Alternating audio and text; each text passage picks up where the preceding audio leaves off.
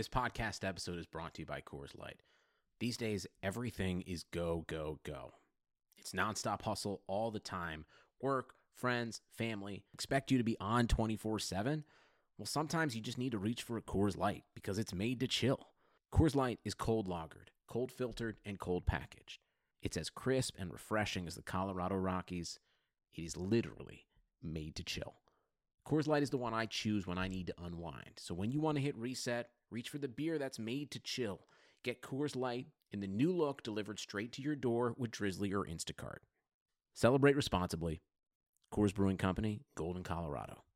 Five Hour Tea with caffeine from green tea leaves. It's delicious, energizing, and comes in three amazing flavors with zero sugar and four calories. It fits your life. With its compact size and portability, it goes where you go to the campsite, the hiking trail, the beach without weighing you down.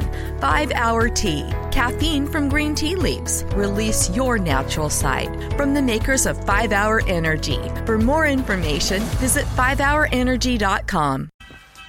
Take the bass line out. Uh huh.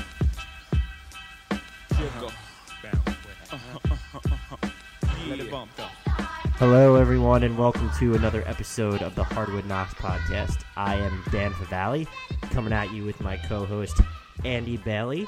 Before we get started, we would like to remind you to please subscribe, rate, and leave us a review on iTunes or Stitcher or Blog Talk Radio. You could find us all over the place. Follow the Hardwood Knox official Twitter account at Hardwood Knox. You can also follow Andy at Andrew D. Bailey, and I am at Dan Favale, F A V A L E. We always appreciate it when someone subscribes, rates us, or leaves us a review. So if you would like to be in our good graces for all of eternity, please do that right away. Today, we are going to be talking about teams that should probably consider either leaning into their tank. I never planned on losing my job, but we all know life can change in an instant. And losing my family's health insurance was an even tougher pill to swallow. So I looked into Cobra, but too pricey. Then I found out I could enroll through Covered California, where I was able to choose from good health insurance companies I've actually heard of. I even got help paying for it. There's a limited time to qualify after losing your insurance, so check out coveredca.com today. Covered California. It's more than just healthcare, it's life care. Tank, full out tanking, or just becoming sellers at this point. We know it's still early, but a lot of stuff has happened. Cough, Rudy Gobert injury, cough. That might make Andy um, sad. So this is this is. I'm exciting. already sad. I, I can already feel the hot takes just leaking, out, seeping out of my pores. How about you? I'm already sad. First of all, um, yeah, the the Rudy Gobert injury is rough. I'm sure you saw me venting about it for that day. I think it was the day that they announced he was going to be out four to six weeks. I kind of lost my mind on Twitter for a little bit. I had to post some video. I had to endure the wrath of Heat Twitter for a couple of days. Um, Did Heat Twitter But- only show up like I don't know, like an hour and a half into your rant, like they do with their games? no, they were they were much more um, uh, punctual. I couldn't think of the word there. they were much more punctual to attack me on Twitter than they were on their uh, attendance at Heat games, which is interesting. well, don't mess Uh, with Dion Waiters. That's just Yeah, that's he's uh, apparently already achieved hero status in Miami. But the reality of the situation, like you said, is Gobert's out. Um, bone bruise in his knee. It seems like they're kind of playing this with an abundance of caution. Like I, I'm not a doctor, obviously, um, Whoa. but I'm I'm not used to a four to six week timeline on a bone bruise, and I should probably go back and like research that a little bit before I say it. So make make a blanket statement about it. But it seems like they're being cautious, which is understandable. Gobert's had knee problems in the past. He's a he's a seven foot two uh, big guy who's you know his knees are sus- susceptible to getting hit by shorter players. So that all makes sense. But Utah, um, with the exception of a game against the Nets, which was against the Nets in Utah, it's it's been really rough over the last few games, even before Gobert went down. And without him, uh, it's really hard to see a path to the playoffs for this team. So this is an interesting jumping off point, of course. Um, I think Utah was understandably kind of optimistic coming into the season, despite losing Hayward and George Hill. I, I, think they still projected to have a great defense, and they probably still will uh, over the course of the season. But their offense is it is painfully bad, um, and, and so much so that we've even gotten to the point here on the podcast where we're talking about them maybe being a seller. Are are you at that point yet? I'm not. I, I honestly don't know where I would fall down on this line. I mean, as the president of the Luka Doncic fan club, I kind of thought you were there. Uh, I'm, there, but like before we kind of get into it, I'm wondering if the Jazz are now in a mode where they want to see whether they should sell because, like you said, the bone bruise, depending on how serious it is, six weeks seems stark. And is this a wait and see situation? They'll come back in six weeks, see where they're at, and if they're, you know, they should be selling, then maybe they start selling. You see that Rudy Gobert takes a little bit longer to come back, and um, the Jazz, you know, we Joe Johnson. Let's take his wrist injury. Like he was supposed to come back, and all of a sudden we get an announcement he'll be reevaluated in two weeks. So yeah. maybe it's a situation like that with Rudy, where in four to six weeks it's he'll be reevaluated in two weeks, and I don't know that they would shut him down if they went into seller's mode. I would actually argue vehemently against them doing that because I think it's always weird when you tell healthy players to stop playing. And we know how competitive Rudy Gobert is. The other thing is, I don't necessarily know that the Jazz need to shut him down to really be good sellers and, and tank for a good draft pick because the offense has been awful even when he's on the floor. They're scoring under 95 points per 100 possessions. And so, I, I mean, if you're going to sell off some of your other players, that's not exactly going to get better. So I'm almost wondering do you think that the Jazz are kind of now monitoring this situation like that? Because six weeks is a long time. How many games is that going to end up being for them? You were the one that was just talking about their December schedule before we kind of hopped on the horn. And, and so if you have him missing, let's say conservatively, what, what do we want to say, 15 games? 15, yeah. They're going to go 3 and 12 in that stretch probably. And it could, yeah, it could be ugly. So do you think that that might be where that they're being extra cautious with Gobert, not only to be extra cautious with Gobert, but to also see where this team is at after an extended period of time, after an after uh, a hellish November December schedule or whatever. Yeah, that actually that probably makes more sense. Just sort of use this time that he's out as an evaluation period, and maybe, like you said, if if it's really bad when he's ready to go come back, maybe you say, "Well, take him take another two weeks." Um, take another we'll two reevaluate. months. but I agree with you. It's it's hard to um, it's hard to shut somebody down who's healthy, especially somebody as as competitive as Rudy Gobert. I mean, he was on the Woj pod today talking about his dreams of winning a gold medal over Team USA and winning an NBA championship, regardless of whether or not Gordon Hayward is on the team. And he's just he's always sounds like that kind of a competitive personality. So you probably couldn't talk him into that. Although a lot of Jazz fans, like the moment it was announced that he was going to be out, talked about this is our David Robinson, Tim Duncan year. Um, so I don't, I don't think we're going to get that, um, but maybe you can trend towards moving your pickup by selling off some players. But the the other problem with the Jazz right now is I don't I don't know how many great trade assets they have. I I could see maybe a contender wanting Joe Johnson uh, down the stretch run, but I don't really know if that helps you in draft position. Um, Derrick Favors is on an expiring contract. Maybe he's movable for that reason. I think Ricky Rubio, any trade value he has, is effectively God. squashed through these first 14 games, um, which is crazy because just like two weeks ago, we talked about his hot start, and I think both of us were lukewarm on, on that maybe continuing, but he's just looked dreadful the last few days. So I don't. I mean, do you see anybody on that roster that looks like a a, a legitimate trade chip? You know where I'm going with this, right? Well, let's hear it. Joe Ingles. I would never yeah. want to see them trade Joe Ingles, and I know he's on his four-year, fifty million dollar deal. Was it? Was a fifty-two? I always get his uh, mixed up. I so I, that's expensive, but it's a declining salary. He gets paid ten point nine million dollars in year four He's a guy who's basically going to defend at every other position other than center. You have to convince him to shoot, but he's okay at running and passing out of pick and rolls, and he can shoot when he does shoot. Uh, he's he's a great three point marksman. He would be spectacular on a contender, and I don't. Uh, the caveat here is who comes to mind. Um, and what would you want for him? Are you just willing to take a pick if you can get one for Joe Ingles, and then you'll eat like some expiring contracts if you get a pick with that, or are you looking to get like real live value out of him? Uh, that, so that, You're also going to get riots on the streets of Salt Lake if they trade well, Joe. one Ingles. I, Joe Ingles is I want Joe Ingles on my team. So if I'm running an NBA Oh, team, there's your there's the motivation right there.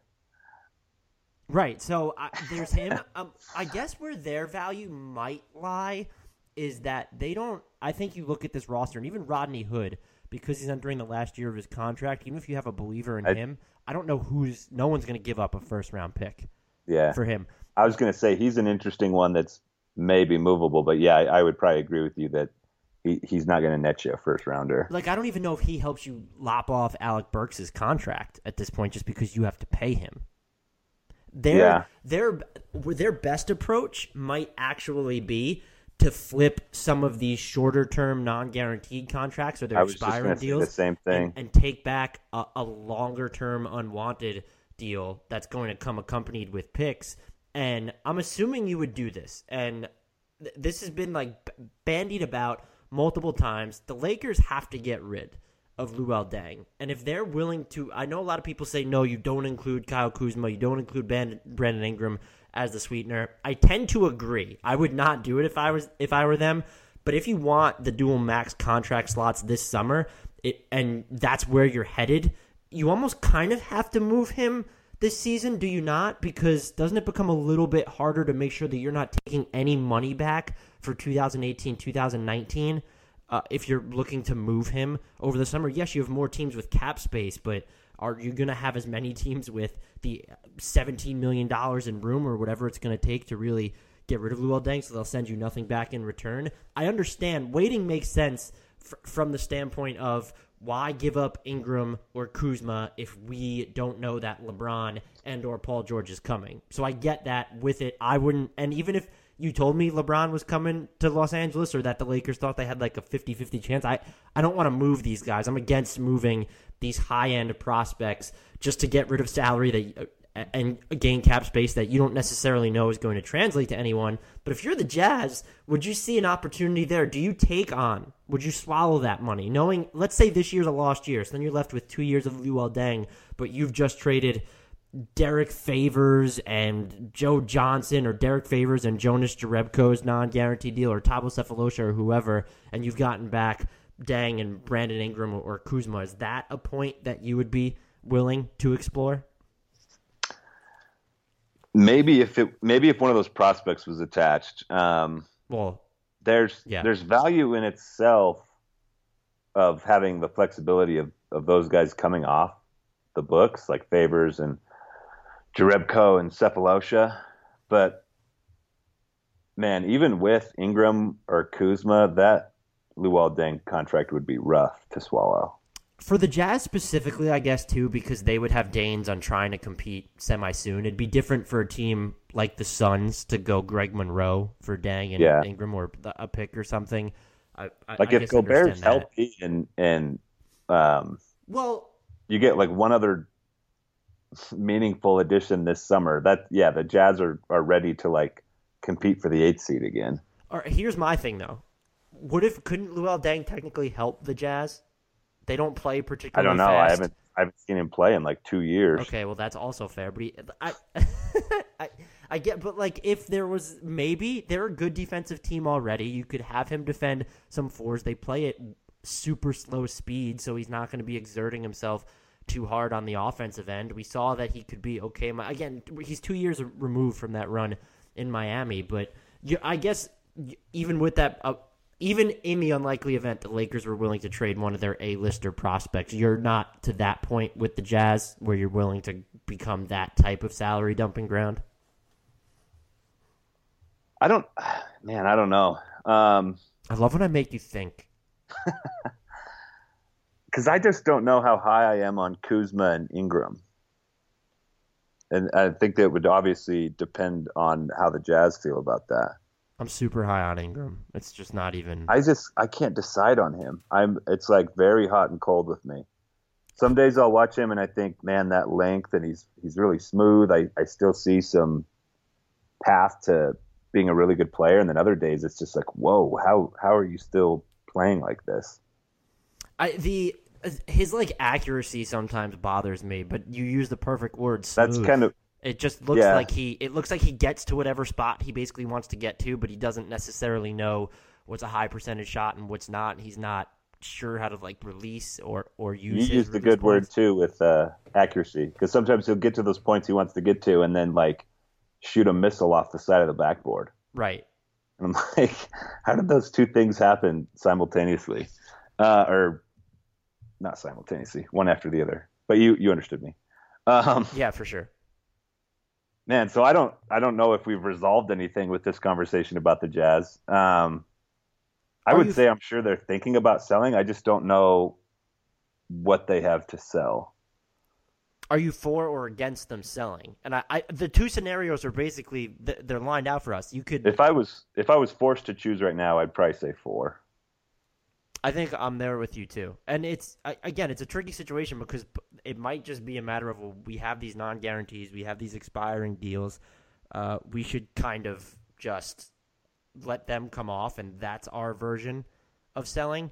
Yeah. Um, and yet, at, at, like, I, it's either do we use them to acquire picks and try and build for the future that way? That might be a little bit more riskier. Or are you hoping? I mean, if we're looking at really authentically selling, like it's do we have a way of getting Alec Burks off the books, or are we willing to move on from Ingles because we're still we want to compete, but we're going to try and get a little bit younger moving forward? And I guess, or do we have a way of getting Rubio off the books? Obviously, which you you have to include sweeteners for him and Burks, which isn't really what a seller um, Yeah. should do.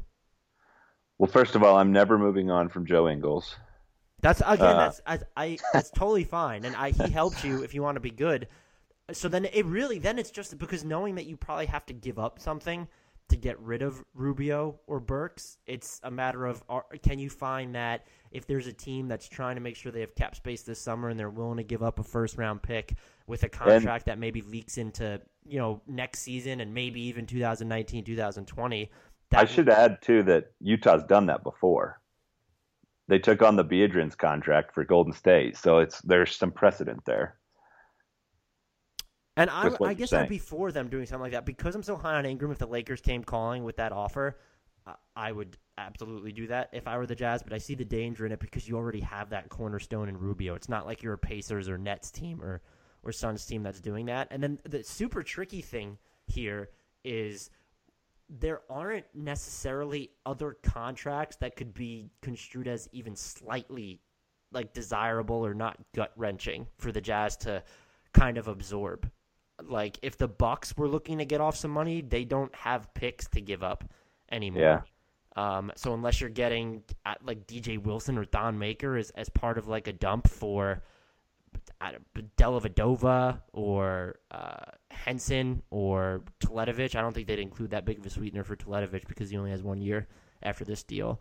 So so that's another interesting um, point to it. If you're not going to take one of the really really bad deals, there's not there's like not, there doesn't seem to be, and I don't know if one springs to mind for you. Like there's no middle ground. There's not a team that has a contract that's kind of whatever they don't want, um, but it's not super long term and it's not completely dead weight. Yeah, I can't think of one. Um, the Deng one is kind of interesting to me. I there's still a part of me that thinks maybe the best course of action is to just let these contracts expire and try again next summer and see what kind of a draft pick you get. But um, I will say they should at least be thinking about selling. I I wanted. Uh, we've mentioned uh, Ricky Rubio's trade value a couple times. Uh-huh. He scored 30 points on November 1st against the Blazers in a win. Utah, he's he's had six games since then. These numbers are alarming, and I think we did the sustainability pod right after his 30 point game, if I remember correctly. Um, since that game, he's averaging eight and a half points, 4.3 assists, 2.3 rebounds. Now here comes the fun part. 25% from the field and 4.3% from 3. Wait, do you remember when we both kind of said that his shooting was sustainable too? or at least I did. Maybe you did. I think I, I I'm pretty sure I was there too. that I think that was one really of my 15 tepid yeses during that. People have already podcast. abandoned this podcast episode after us admitting to that. Wow, that's I mean that's about as hard and fast a regression to the mean as you can have. Um, that poor guy. I mean, maybe it pops back up. Yeah, it could. Here's another reason for them to sell and maybe kind of embrace a semi tank is just start playing Donovan Mitchell a lot of those Ricky Rubio minutes. Um, see what you have in, at, at as So with him as a point guard. Would you like? I'm going to counter that with something. Do you want to know what? There's two. Their two most used lineups without Rudy Gobert have each logged 13 minutes. One of them, How many? 13 total minutes. Oh That's my Two of their most used. Um, one of them is Alec Burks, Joe Johnson, Donovan Mitchell, Thabo Sefolosha, Ekpe Udoh, and that lineup has an offensive rating over 13 minutes of 127.6 and a defensive rating of 75.3. So their net rating is 52.3 points per 100 possessions through 13 minutes. It'd be funny to see it. Joe Johnson get healthy. You just run out like that combination. The Jazz just start winning. And ironically enough, the other one features it's basically it's favors Hood, Rubio, Sefolosha, Udoh. Uh, ugh, I can't pronounce his name. And so, and they're outscoring opponents by 10.3 points per 100 possessions with a Favors and Udoh? yeah, with uh, they're only because their offense is terrible, ninety six point seven, but the defense is eighty six point three points. They're coughing. I'm coughing. up. telling you, by the end of the year, any any lineup that has Udoh in it is going to have a crazy defensive rating. Here's a lineup I, I had no idea how good he would be on defense. and here's another lineup. There's actually a third one that's logged thirteen minutes without Gobert. Favors Hood, Joe Ingles, Rubio, and Sefolosha. That lineup is getting absolutely slaughtered. Minus forty seven point eight points per one hundred possessions. I would be interested to see that exact lineup with Mitchell instead of uh, Rubio in there, if that's what you're kind of talking about. I'm I'm excited to see any lineup with Mitchell instead of Rubio right now.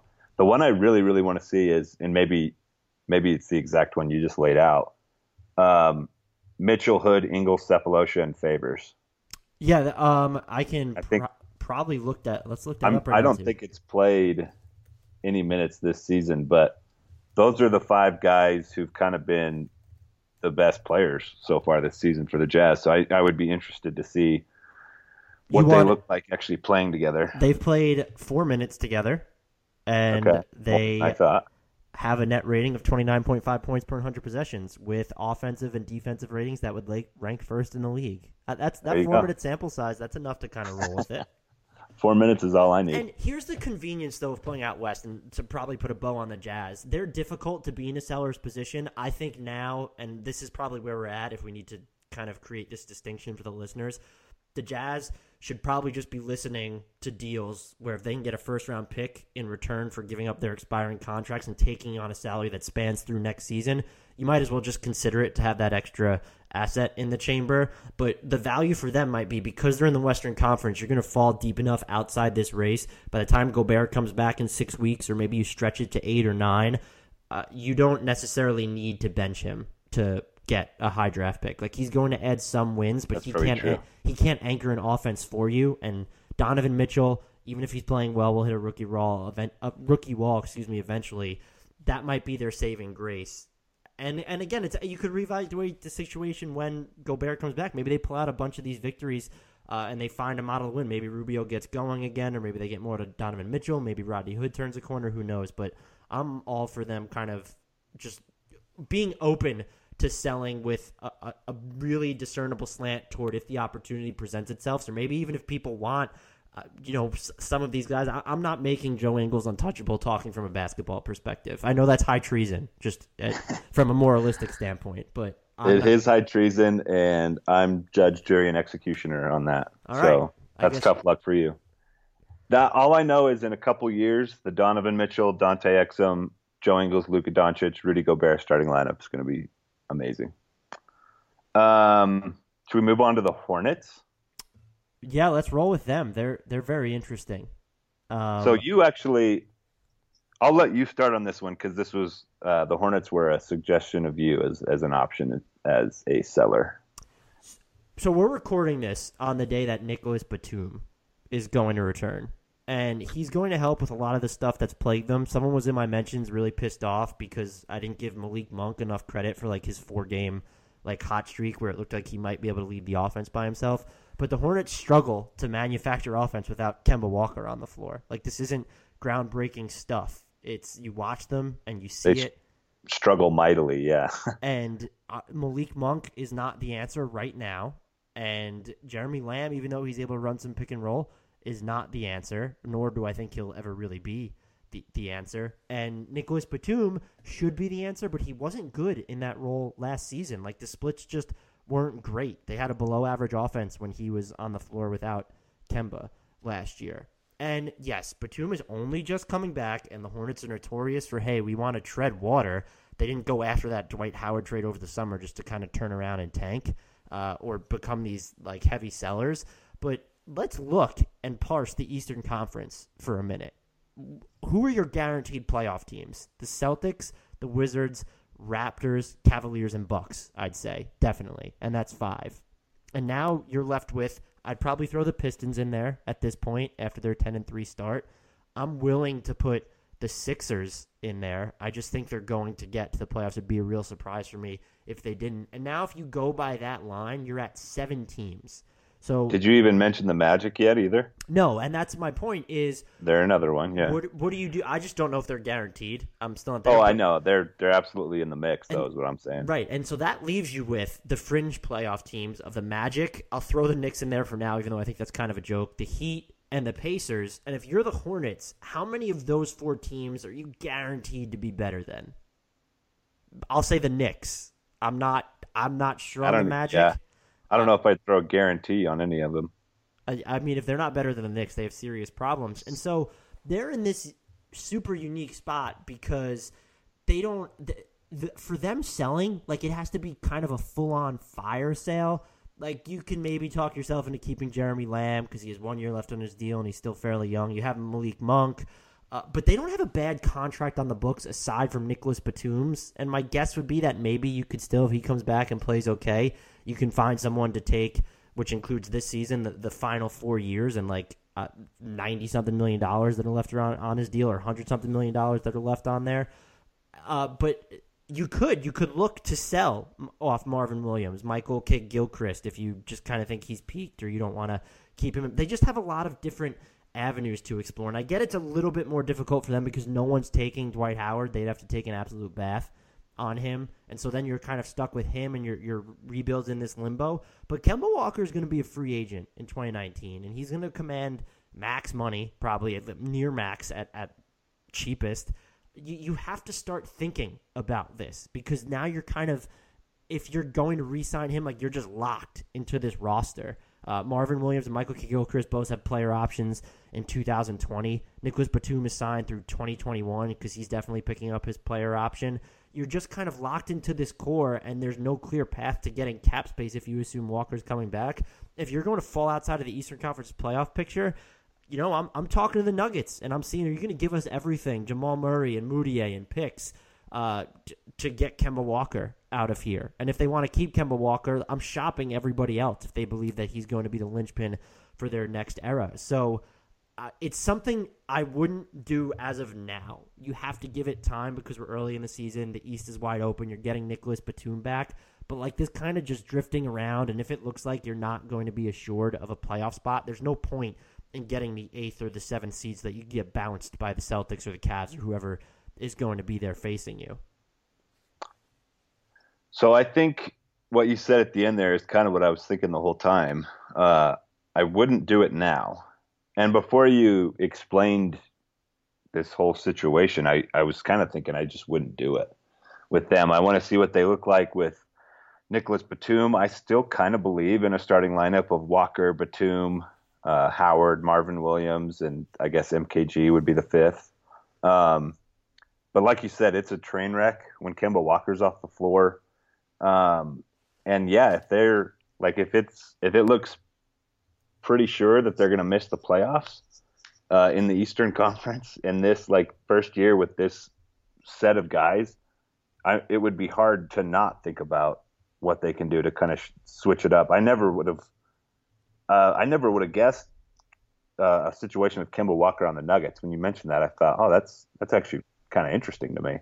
Um, I think he could fit pretty well there, and maybe yeah, you you get a little bit younger. I think that's another that's another one that would be tough. I think for the fan base there to swallow, kind of like we mentioned with Joe Ingles in Utah. Um, but yeah, I think long story short, over the course of that uh, explanation you gave, you you leaned me a little further towards selling for the Hornets. I think still right now I would come down on wait and see because, like you said, this is Nick Batum is just now coming back, and I don't think he's been quite as good on the Hornets as as maybe I expected him to be. Um, his shooting percentages were pretty rough last year, but Turnover I still prone just, out of the pick and roll too. That was the Yeah. past two seasons has been big time.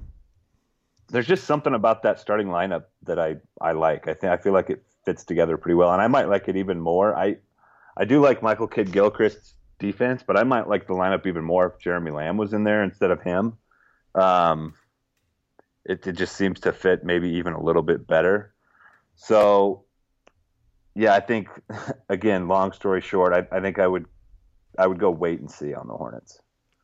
I just I don't think they can pull off the table, especially because they're a team that was is supposed to make the playoffs, and to even have it be a question of whether or not they can. I, I, again, I know They Nicholas were- Batum isn't there, but I and li- listen to these really quick. Like it, it's it's like low key incredible to me when Malik uh, when Jeremy Lamb is playing without Kemba Walker. The Hornets have an offensive rating of ninety point five, which would comfortably rank dead last. Yeah. When Malik Monk is playing without Kemba Walker, they have an offensive rating of 85.9. Again, comfortably dead last. And when you tinker with the splits to see how they've done like over recent games, it just it doesn't get much better. Like they're the league's worst offensive team when Kemba Walker's not on the floor. And I don't know whether they have the surrounding personnel and spacing necessarily to make it work even if Nicholas Batum comes in and is better. Their offense took a nosedive last year when he played without Walker, uh, statistically. And um, again, if he's the player they thought they signed, like it kind of helps, which is why you're in wait and see. But it shouldn't. And I know they've had the injury with Batum to deal with. I can't stress that enough. But you were supposed to be a lock for the postseason in the East. And if you're not, if we're sitting here middle of December and we're still saying the same thing a couple weeks from now, I'm not making no one's untouchable on this roster to me. And I, I hate to say that. That includes Kemba, who is an exceptional player, one of the seven or eight best point guards in the NBA, hands down. So this isn't an insult to him, but you could you could jumpstart a nice rebuild if you eventually have to uh, if you're eventually going to move him. You can probably get a prospect or two, another first round pick, maybe get off one of the contracts that you don't want, and that would be paramount to them starting any sort of reset. And I do think his upcoming free agency period in 2019 has to be part of the equation because of the way the books are set up elsewhere.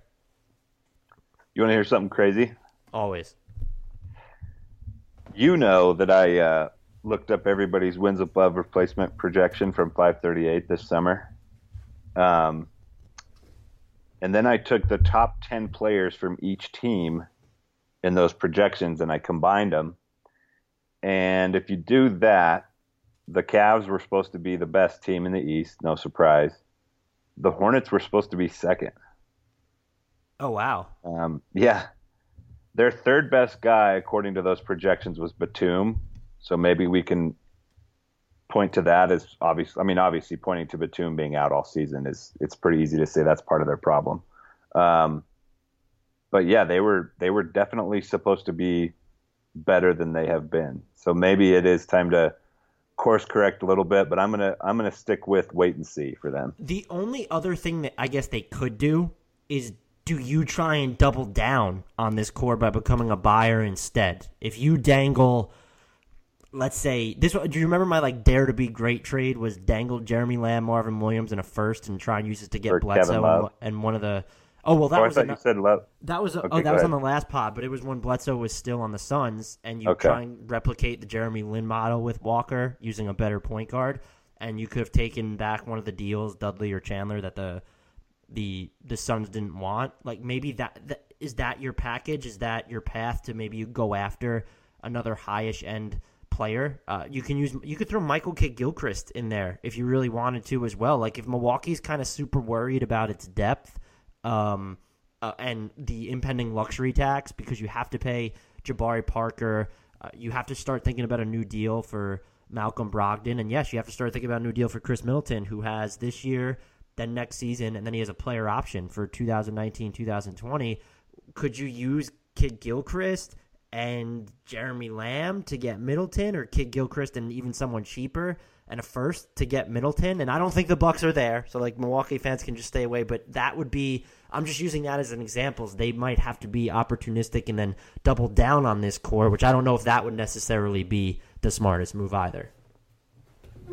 Yeah, I guess it would just depend on what was available. I um as as being in the wait and see camp, I guess I can't rule that out either. Um, yeah, but that. So are you? I'm, you have them as sellers then, right? I have them as wait and see. But with okay. if if we're going to be presented with should we buy or should we sell, if I'm them, I I would tilt towards sell just because I don't even know that their best offer is going to get you anyone who's game change. I mean, if you gave up, it's just tough because the Bucks, I wouldn't think would be looking to move Middleton, who I still view as one of the best trade assets in the NBA because of their potential luxury set. Uh, excuse me, their tax situation, their cap space. Looking down the line and having to worry about pay all these guys. That's why I think he's he's a possible, a very long shot, possibility, and a great trade asset. But what do you give up to get him? I don't know that their best package for him would trump anything else. So I would tilt if they get to a point where it's hey, we either need to buy or we need to sell. I'm going to tilt towards sell for them. Okay, so that's I'm I'm gonna I don't know what's in between sell and wait and see, but that's where you are on the Hornets. Um, I'm wait and see. Next up, we have another team in that same division, uh, the Miami Heat, who I thought would be better uh, in the early part of the season than they have been so far. They're six and seven, um, 19th in the league overall according to Basketball Reference's simple rating system. Um, James Johnson's been good. Dragic has been good. Olynyk's been pretty, pretty good. Um, I mean, I, I, guess they're kind of getting what they expected out of a lot of guys individually. Just it hasn't really added up to the collective that it was for the second half of last season when they went like 30 and 11 or whatever they did in that closing kick. Um, this is something that you know a lot of people were worried about this summer was that they were paying millions and millions and millions of dollars to guys who were basically never going to be all stars, and you were kind of locking yourself into this middle of the road Eastern Conference team, and it. I mean, basically, this is kind of what they should have expected. Um, although, like I said, they've been a little bit better. Um, I think there's one specific piece they could probably sell and maybe get some decent value out of it, and I, am sure you can guess who I'm referring to. Um, overall, I think I'm going to go with sellers on them. But I, I mean, I'll just I'll, I'll come right out and say it. I think Hassan Whiteside is the guy that they can trade. I don't really know if there's a destination for him. Well, then isn't it kind of? I was going to say, is he the guy that can trade or the guy that they should trade?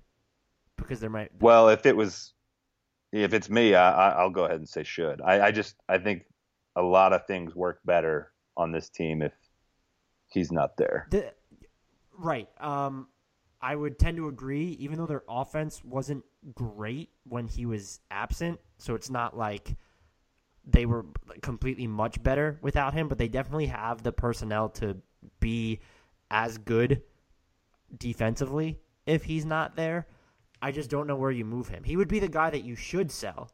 I just don't know that he's the one that you could like if they're looking at like selling, that's when you have to start talking about do we get rid of Dragic and do we kind of like lean into a rebuild or something? And they're in this weird spot because they're they're going to be if they're maybe they're a playoff team, maybe they're not, but they're not going to be much better or better at all last year. And people have said this, but normally your record over the course of an entire season is reflective of the team that yeah. you are. So yes, they were 31 and 10 to close out the year. Oh, excuse me, 30 yeah, 31 and 10 to close out the year, 30 and 11. Why I don't know. I was just guessing when I said 30 and 11. I think it was somewhere in that range. So it, I don't know why I blanked on that since that, but you started the season 10 and 31 or 11 and 30. So it's just yeah, I, it's really. I think they should sell. I just don't think they're they're like similar to the Hornets in that they don't have a bad contract on the books. I don't think you look and say, "Wow, this deal is absolutely terrible for anyone." Yeah. But I don't think any of them, with the exception of maybe Dragic, is just this easily movable contract. Maybe Kelly Olynyk, but it's just it's tough to move bigs who are on these long term commitments that are paying them eight figures annually. Do you think? Uh, do you think anybody's still interested in Justice Winslow? Because their win streak last year basically coincided with him being done for the season, Right. Uh, and he's still pretty bad offensively this year. His his true shooting percentage is almost ten points below league average right now. Yeah, I don't. I we've. I think we had this discussion on, or I had this discussion with um, Arjun Barwad and Adam Fermello of NBA Math when they were on a podcast when you abandoned me this season, and I said I'm I'm out on Justice Winslow I'm the Heat. He he can be kind of a scrappy defender, and he's shown that he can kind of handle the ball and run some pick and roll in certain situations. I'm selling high on him if I can, and maybe that's what you use to get off Hassan Whiteside's contract. But now you're at a point where Hassan Whiteside does, in theory, help your team, and you're using an asset to get rid of him. That that seems a little bit counterintuitive. They the only thing they can do then though is to go that Hornets buyers route and use Justice Winslow and still tout him as this like basically lottery prospect, a good defender, and then attach him to one of their sizable deals and try and get a piece that helps them now. And I don't I don't think that trade would be out there. Yeah, I don't know. I don't know who would be a buyer on Justice right now at this point.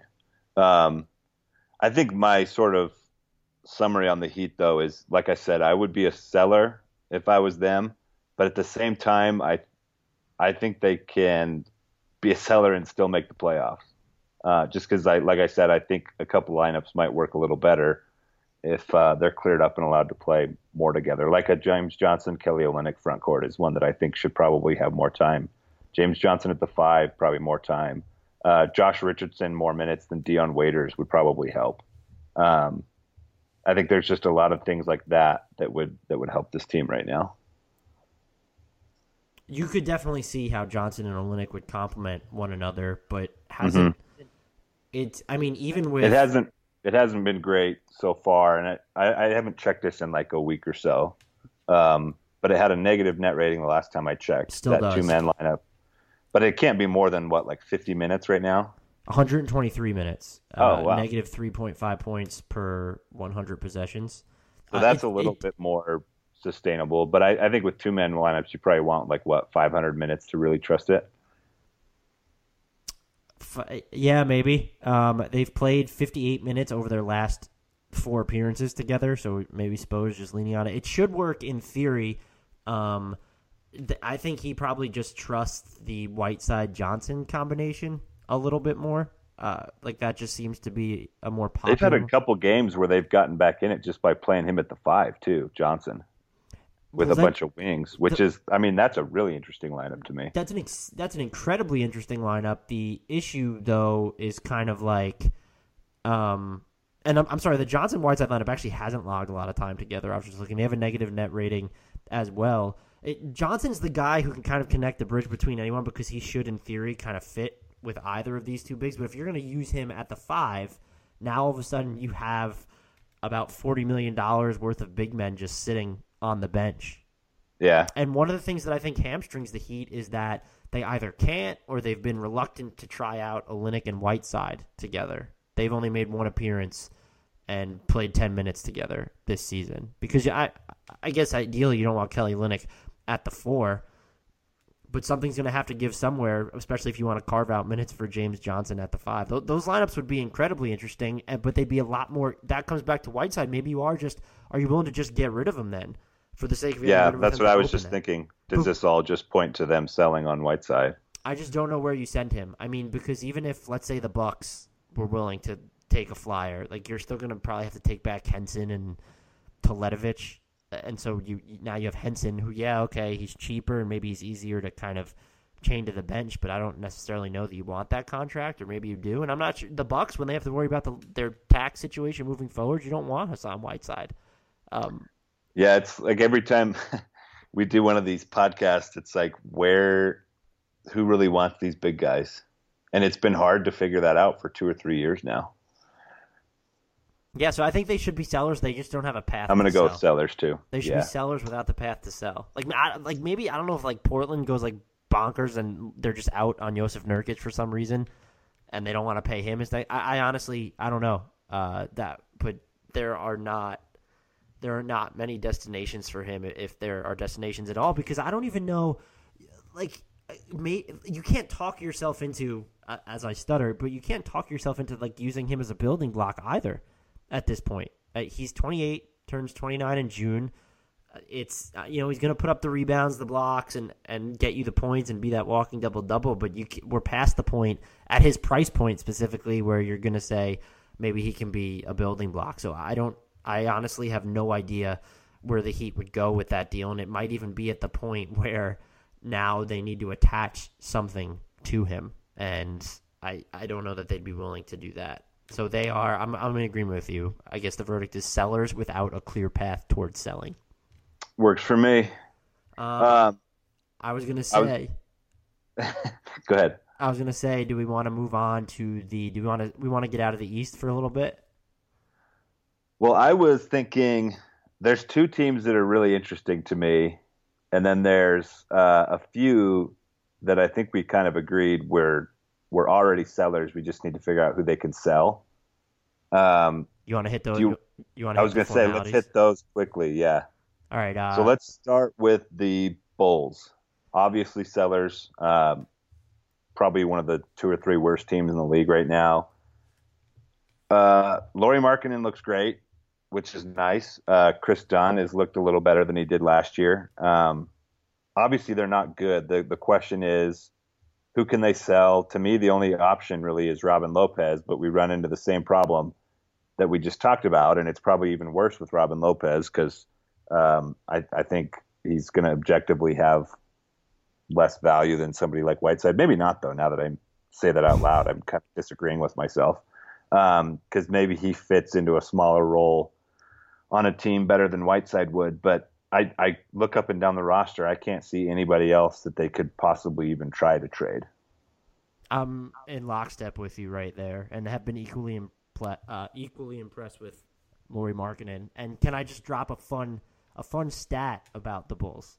Yes, you can. Their lineup of Jerian Grant, Justin Holiday, Robin Lopez, Markkanen, and David Nwaba has logged 67 minutes and outscored opponents by 22 total points among Wow. oh wait listen to this among the 218 lineups this season that have logged less than 70 minutes together that ties them for 10th Wow.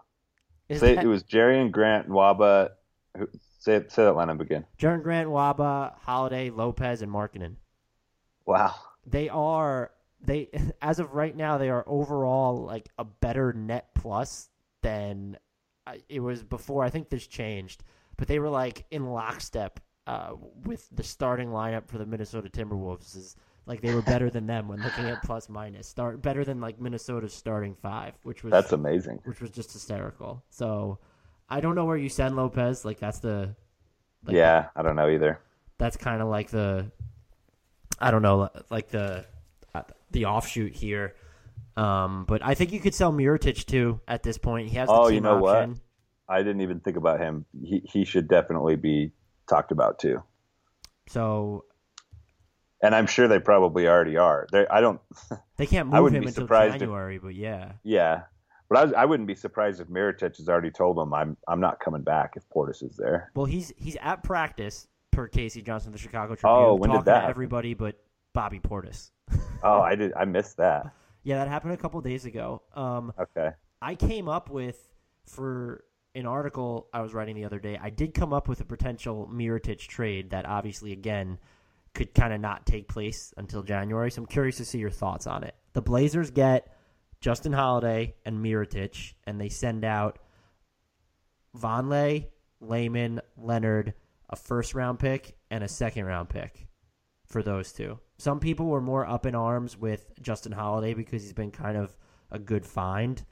Um, but if you're going to get a first round pick for him, He's and- also shooting 34% from the field. right? So I don't know. Like they get off. Like yes, you have Meyers Leonard on, but your timeline is is whatever, and his contract isn't like super clocky, Yeah. and it'll have two years. I'd after- be ready to sell on Meyers Leonard.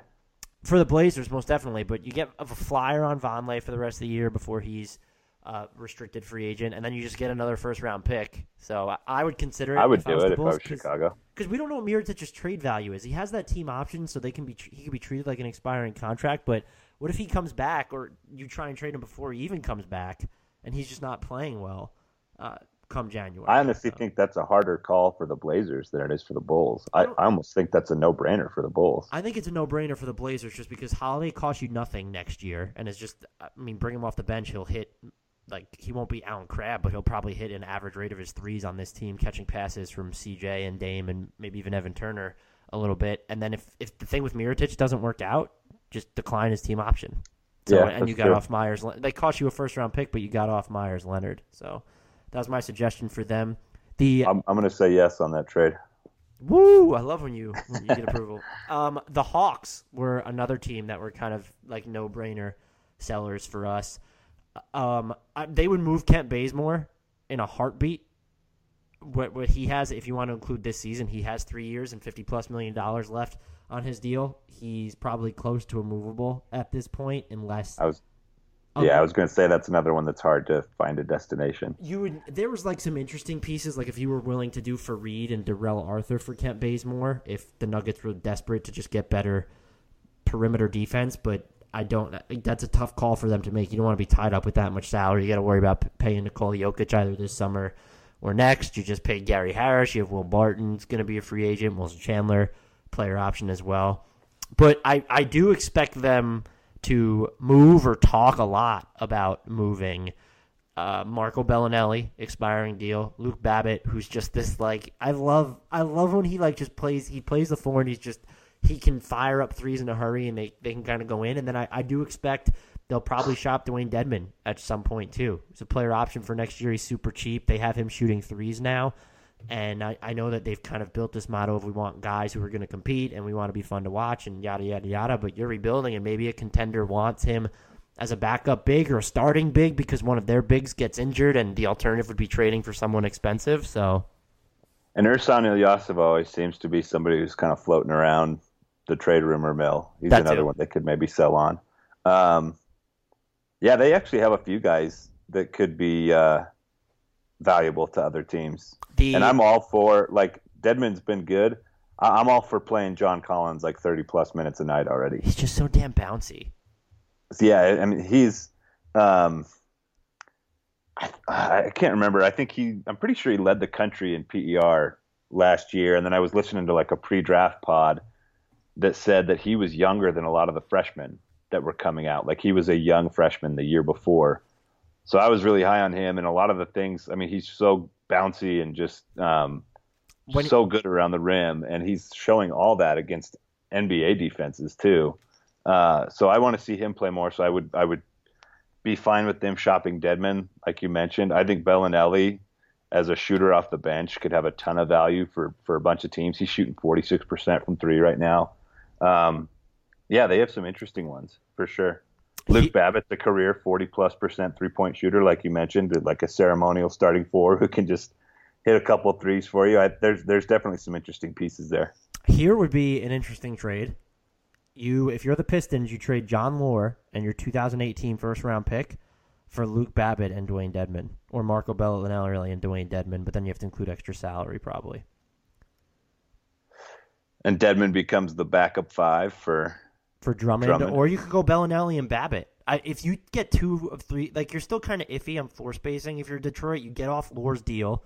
Yes, it cost you a first round pick, but his, his deal looked good for like the first half of last year, and it's just not looked great ever since. And you can get two shooters and Babbitt or Belinelli. That works financially. You could replace Be- Belinelli with Dedmon in that scenario. So now you're getting a shooter and Babbitt who could play the three and the four, and then Dedmon, who was a fantastic Who's- backup to Andre Drummond. who's playing a lot off Detroit's bench right now. That's what I want to see Uh, Detroit has been because their starting lineup is still solid. I'm guessing. Um, looks like Reggie Bullock, a little bit. Uh, Ish Smith. Yeah, I would. When I look at who's playing on their bench, Langston Galloway, Anthony Tolliver, I, I think Belinelli's definitely a guy that could help them. Yeah, and I mean that would be so you could go with those two guys, and if you're the Hawks, you get first round pick for players that don't factor in either, and you can eat Moore's deal. He's not a player who you have to put uh, like up ahead of John Collins, so yeah, be my suggestion for them. All right, you got me again. That's Nice. two trades I'm cool with.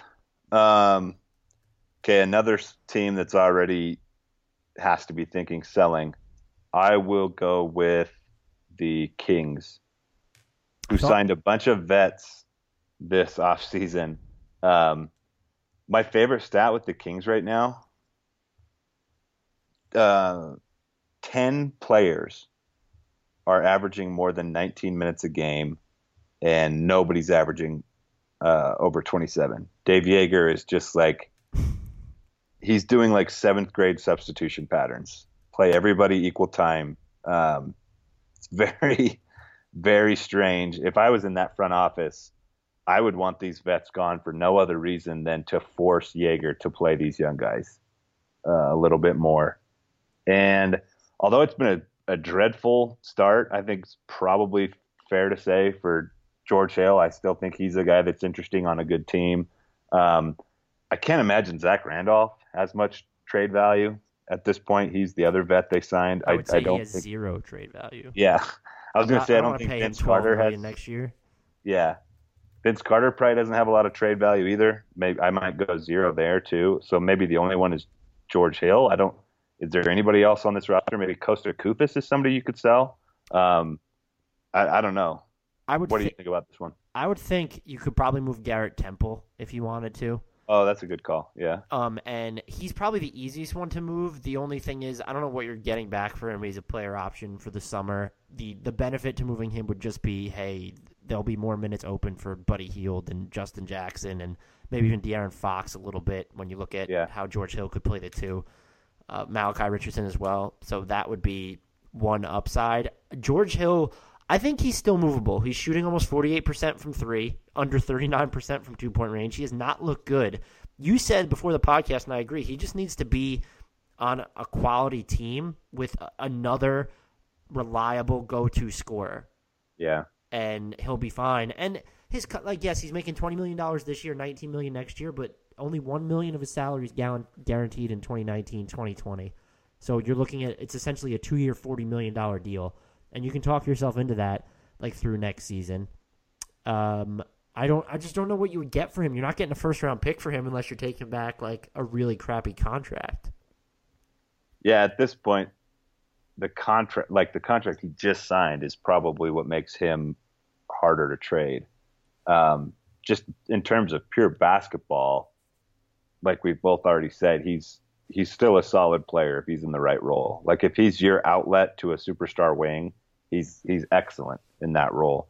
He's he's clearly not cut out to carry a, a team that's filled with young guys like this though. I mean, maybe off the court he's he's still the great leader he's been his whole career, but um, it is not reflecting well on his basketball abilities to be on this terrible Kings team. There is no realistic way to make this happen, but do you know where he would be a fantastic fit? Um, he's always good on the Spurs. Well, that that that's fair too. Um, go ahead. throw him on the Hornets. Yeah, that would be interesting. You can't. I mean, paying him and Batum and Dwight Howard it would be absurd. But Kemba Walker's cheap enough. But you're not going to want to give. You don't. I don't. I don't think you'd want to give Uh, Jeremy Lamb and Marvin Williams and a pick for George Hill. I don't know that that's a trade that you want to make. yeah, I, I probably wouldn't do that if I was. I'm I'm still like, I'm still like number Jeremy one fan of Marvin Williams for some reason. He's very switchy, and he's he hits threes. He's understatedly switchy. I shouldn't say he's very switchy. And Jeremy Lamb has just been fantastic this year. He's been awesome this season. Yeah, So one of the just- one but- of the surprises I've been tracking. But that would be a great secondary playmaker for Kemba if the whole Batum thing flames up. But yeah, Yeah, that's a it's sure. a it's a tough thing to move. So the Kings for now respond. I'm actually going to throw a fourth obvious seller in here because they've already started selling the Suns. They botched the Eric Bledsoe thing. If you can get anyone to take on Tyson Chandler, you just need to do it at this point. I don't know that you can because who wants to pay these thirty something non shooting bigs? He's on Yeah. he's on the books for one more year. Uh, after this season. You're not going to want to pay him more than thirteen million dollars a year. And again, we're at this point where where would you put him? I thought they missed an opportunity. I was going to say I thought for sure he'd be attached to any Bledsoe trade. I, and I came up with a scenario in the last podcast where they could have it could have worked with the Bucks too, but they, their leverage must have been even like more scant than we initially thought. yeah. So um, The other one for them is Jared Dudley, but he's another guy that he's I, like jazzed up to be part of like like in dad mode though, so it's tough yeah, for me to. I've heard him. Yeah, he loves being in there. There's actually one more obvious seller too, um, the Dallas Mavericks. Yes, that was a I was that was that's a good one. So we had five obvious. So there's sellers. actually this one is interesting still, even though they're an obvious seller because um, the guy that so I think you're going to point to Harrison Barnes as somebody they should think about selling. Um, but they just signed him as like their franchise cornerstone two years ago. Are you think they're already ready to move on from him? I think they sh- if uh, um if that Jazz deal that we talked about last time presented itself, and for everyone's reminder, it was favors of. I mean, that Jazz deal's off the table now because Gobert's injured. So that if if the deal presents itself where you can save some money or a lot of money, and in that scenario they were getting a pick, then you absolutely do it. But I, I don't think you have to sell him right now. Um, and he hasn't been as good this season as he was last season, and part of that's definitely adjusting to playing with Dennis Smith Jr. You've had Dirk's been healthy all year this year too, but he's back up to shooting 35% from three. He's a guy who could create his own shot. If you can get something for him, if there's a team that's really just in need of shot creation nearing the deadline, like I'm not making him untouchable, and I don't know what that team would be. Uh, but I'm definitely looking at moving Wesley Matthews to see if you can cut costs somehow so that you don't have to pay him over $18 million next year. That would be something I'd be looking at. Uh, That's a good. That'd be a hard one to move, though. do you think? I assume. Would you do it for Channing Frye and Iman Shumpert and maybe a second round pick? I don't even know if you need to include it. There's Channing Frye comes off the books this year. Iman Shumpert's making uh, substantially less than Matthews next year if he opts in. And I don't. There's when he's supposed to make uh, 11 million dollars next year, so 7.6 million less than Wesley Matthews. There's no reason for him not to opt in, but he is still fairly young. If he thinks that he can get like a three year twenty-five million dollar deal or something, like it maybe it would be worth it for him. So you could all of a sudden find he's more. Li- my point is he's more likely to opt out than Wesley Matthews, and I think you can talk yourself into if you're the Cavs, Matthews being a better three and D option than Shumpert, who is inconsistent on both ends of the floor on his best nights, and definitely on the offensive end, even if you expect him to bring it defensively. 19 million for Wes Matthews is just that's tough on any team. I, I they would. No one likes Dwight Powell there. Uh, I, I feel like the Mavericks fans are always complaining about him. Yeah, that's his, true. His deal, he's owed after this season. It's basically two years and twenty million dollars. About I think it's a hair less. So that's going to be a tough deal to move as well. But if you can, I mean, if, I'm I'm even looking at becoming the dumping ground if I'm going to get picks out of it. Like if you can send it The. Mavericks. Right. You don't Yeah. have a ton of expiring contracts, but like, you know, you piece together Josh McRoberts, Devin Harris, that's over $10 million right there. Nerlens Noel brings you up closer to 15 million. Seth Curry's injured and expiring. We don't know if he factors in long term there. So if you can get, if you can consolidate, you take on a bad contract and get a pick, that's something I'm looking at if I'm them as well. Because Dirk even came out and told ESPN.com's Tim MacMahon this week that he doesn't care about the Mavericks' record. He'll return if he still likes Yeah. basketball. So if you don't have to worry about that, then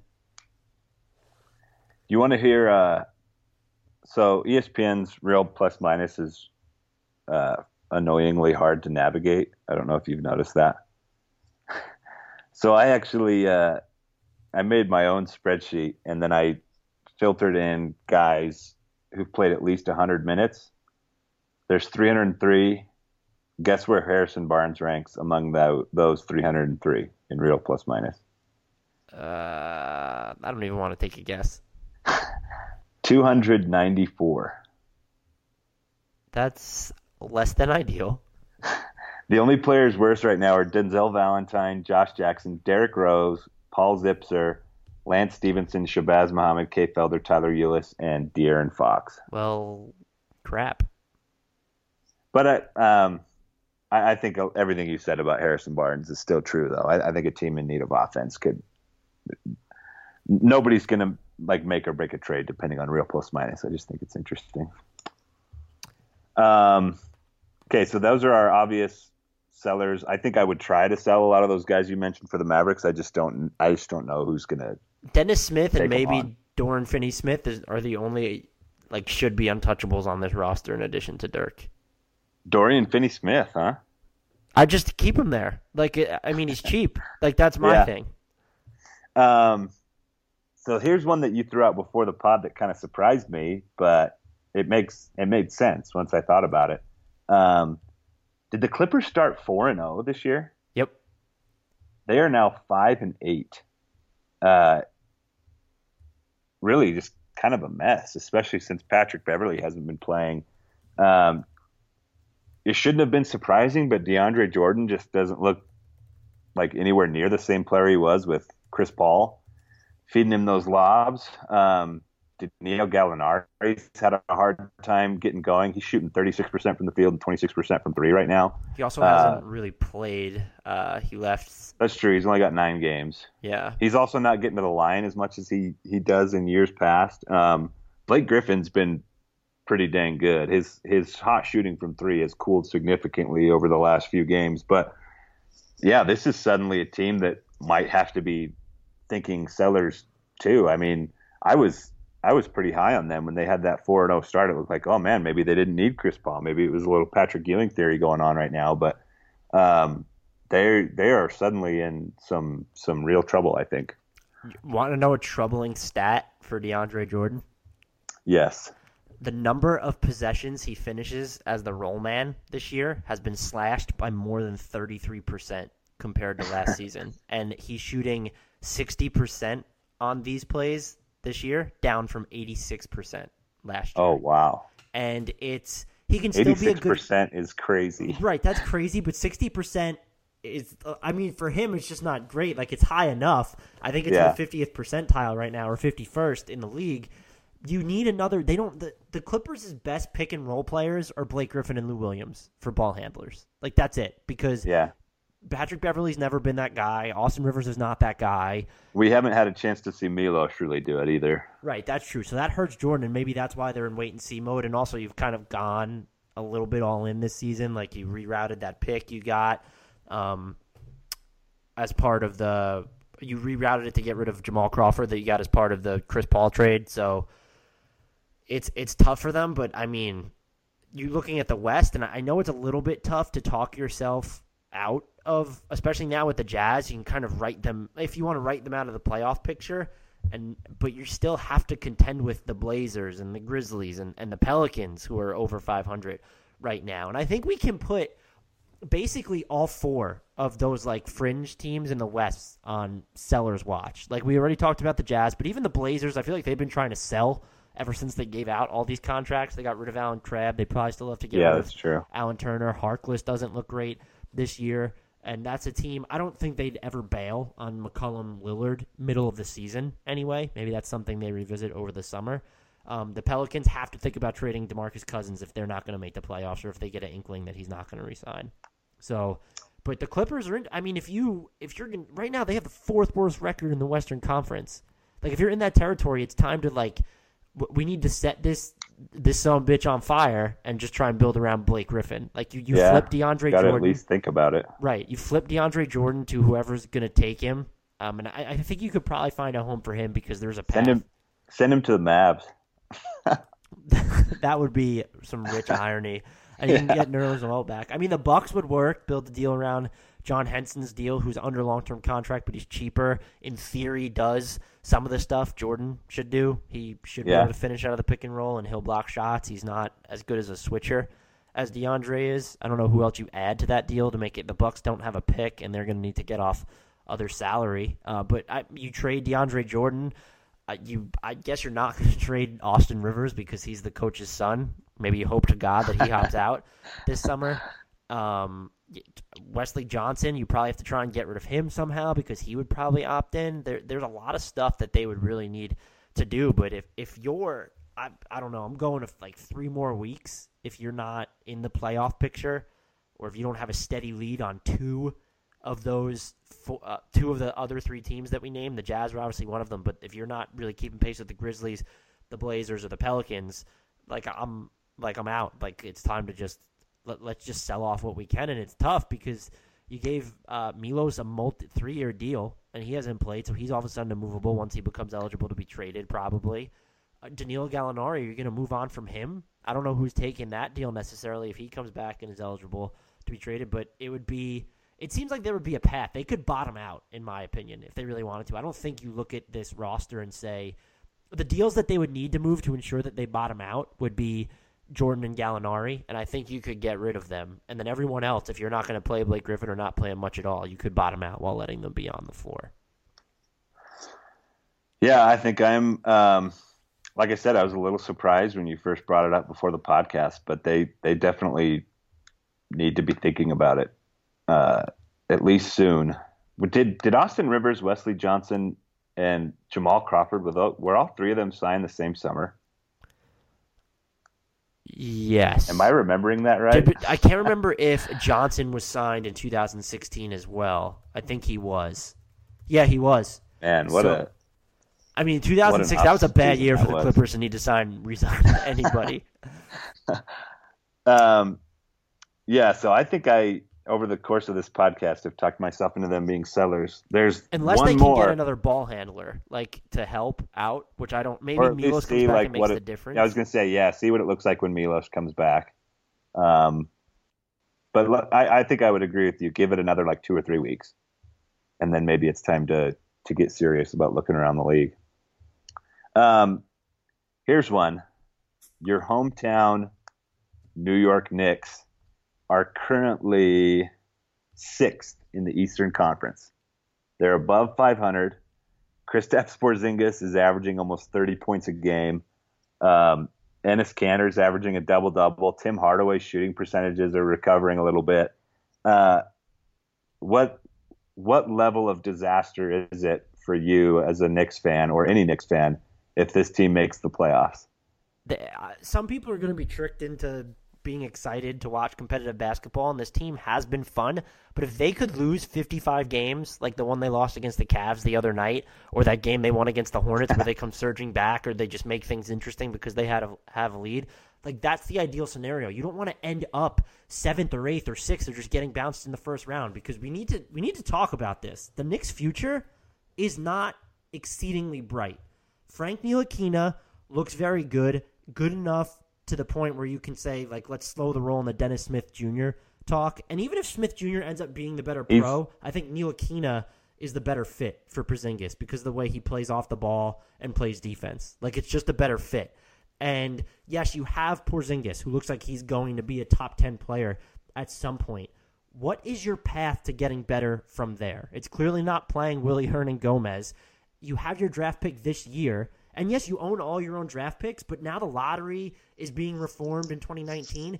And if you're all of a sudden not good enough to have a bottom five, or if you're, excuse me, you're too good to have a bottom five or a bottom seven record, you don't have cap space. Like this, it's it's not happening. And by the time you can get cap space again, Kristaps will be on his supermax. Ntilikina will be approaching another deal. And please, someone tell me whether they trust the Knicks to make sure they don't add any other shitty deals during that time. So, like, sell. I, obviously, you're not getting rid of Noah. You're, you can't get rid of Kanter, uh, but get rid of everybody else. It's I don't know what can you get for Courtney Lee and Lance Thomas, who are both on. Lee's probably about market value, I would say. Maybe he's a little bit above market value right now. Uh, he's making, I would say, probably averages, let's say, twelve million a year. Lance Thomas is making under $7.6 million this season and then through each of the next two seasons. And his final year is non guaranteed there as well. That's an asset that maybe you can turn in to something. Kyle O'Quinn is a player option this season. If someone's looking for a backup big or even emergency starter this year, he's been absolutely he's fantastic. Been One of the best yeah. defensive players in the league in terms of value added. It's like it, it just sell. Like you you you still want to play Porzingis, I get it, but he needs to get that elbow procedure done. You know, once he makes his All Star yeah. start, like okay, bye Porzingis, you get that done, and he's done for the season, and you go from there. You're not going to move Tim Hardaway Jr. That contract is still awful. I don't. he hit some big shots against Cleveland. He hit some big shots against the Hornets, but he's just not. he he's not worth the money that they gave him, and you're saddled with these bad deals. So in my mind, you need to be bad this year. And now that we've gotten the taste of okay, Kristaps is good enough to headline a quality team, or Kristaps is exactly the player that we thought he is. Like we don't need to see more of this. Like competitive basketball is fun, but you don't want to be stuck in no man's land in the Eastern Conference. And this year's draft pick and future draft picks, obviously, like those are your best means of improvement because cap space is not on the way. And even if it is, it's because you gave up first round picks to get rid of these really crappy deals that are on your books. So I don't know where you fall on it, but I've been an advocate ever since it was like game eight of the season and they weren't like the second worst team in the Eastern Conference. I've been an advocate for them to sell. Man, if they sold off a lot of those bets and shut down Kristaps with the elbow surgery, I would be a thousand percent in on the Enes Kanter season. would he be good enough so that maybe someone poor poor sappy team takes a gamble on him? Somebody might. I mean, his his raw numbers every single year are like crazy. Like this year, he's averaging twenty and sixteen per thirty six minutes.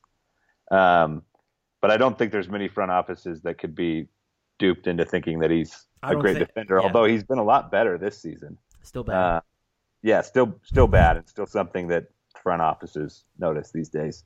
Um, I'm with you. I I think I would probably be looking to sell as as uh, aggressively as I could right now if I'm the Knicks.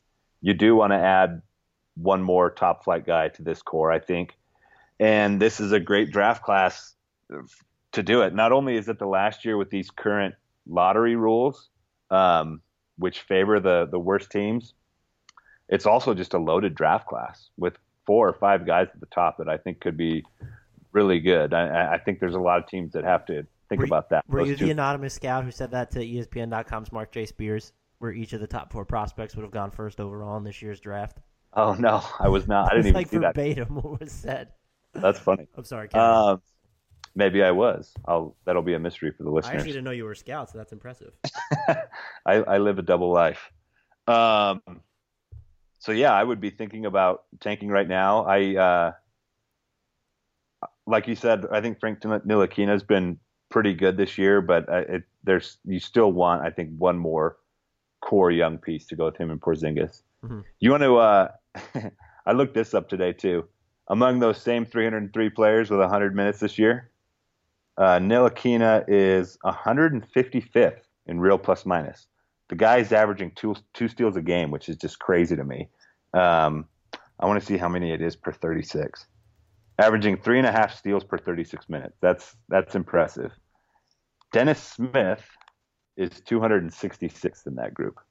Yeah, I, look, so he Ntilikina has been objectively better. Uh, this is a different topic I'm on now, but um, yeah, I'm with you. Let's let's get selling. Ntilikina has been a borderline mess on the defensive end. Uh, excuse me, the offensive end. Uh, excuse me. Yeah, he's an okay finisher at the rim, and he looks really smooth when he's operating off the ball.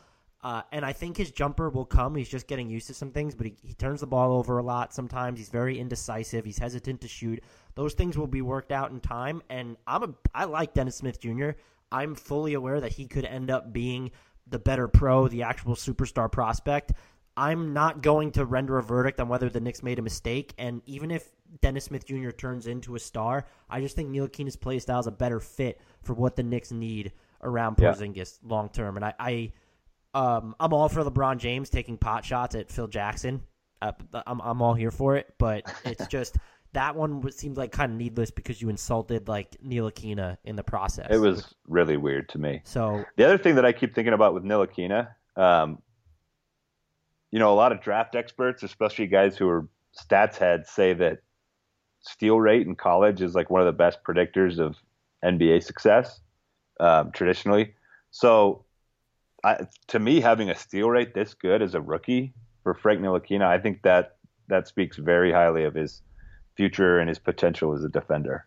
There, there aren't a lot of um, guys who can come in and be a positive defender right off the bat as a rookie.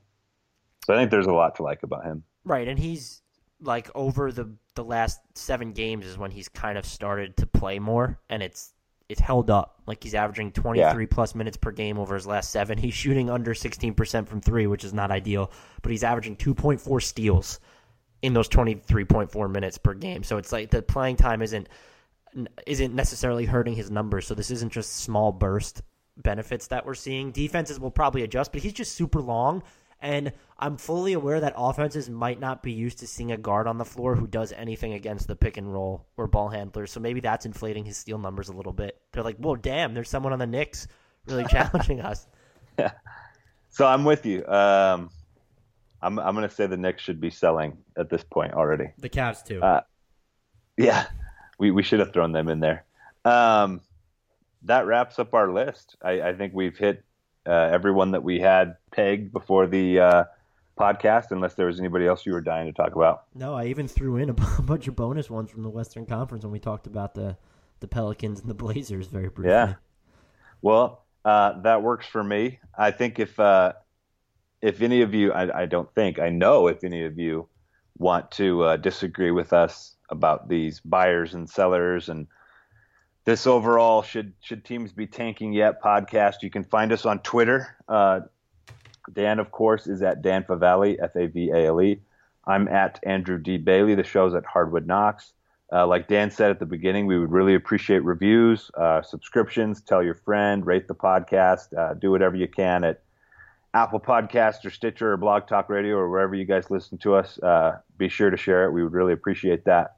Um, and until next time, we leave you with the shout out to Beno Udrih and Kyle Anderson. And now, an ad from Dad. All right, save money on car insurance when you bundle home and auto with Progressive. Can I take these off? All right. What is this? This looks good. Wow. That's well made. Where did you get this? I'm talking to you with the hair. Yeah, where did you get this? It's good stuff. That's solid. That's not veneer. That's solid stuff. Progressive can't save you from becoming your parents, but we can save you money when you bundle home and auto. Progressive Casualty Insurance Company affiliates and other insurers. Discounts not available in all states or situations. And now, an ad from Dad. all right, save money on car insurance when you bundle home and auto with Progressive. Can I take these off? All right. What is this? This looks good. Wow. That's made. Where did you get this? I'm talking to you with the hair. Yeah, where did you get this? It's good stuff. That's solid. That's not veneer. That's solid stuff. Progressive can't save you from becoming your parents, but we can save you money when you bundle home and auto. Progressive Casualty Insurance Company affiliates and other insurers. Discounts not available in all states or situations. Sugar Ray Leonard, Roberto Duran, Marvelous Marvin Hagler, and Thomas Hearns. Legends, whose four way rivalry defined one of the greatest eras in boxing history. Relive their decade of dominance in the new Showtime sports documentary, The Kings, a four part series premiering Sunday, June 6th only on Showtime.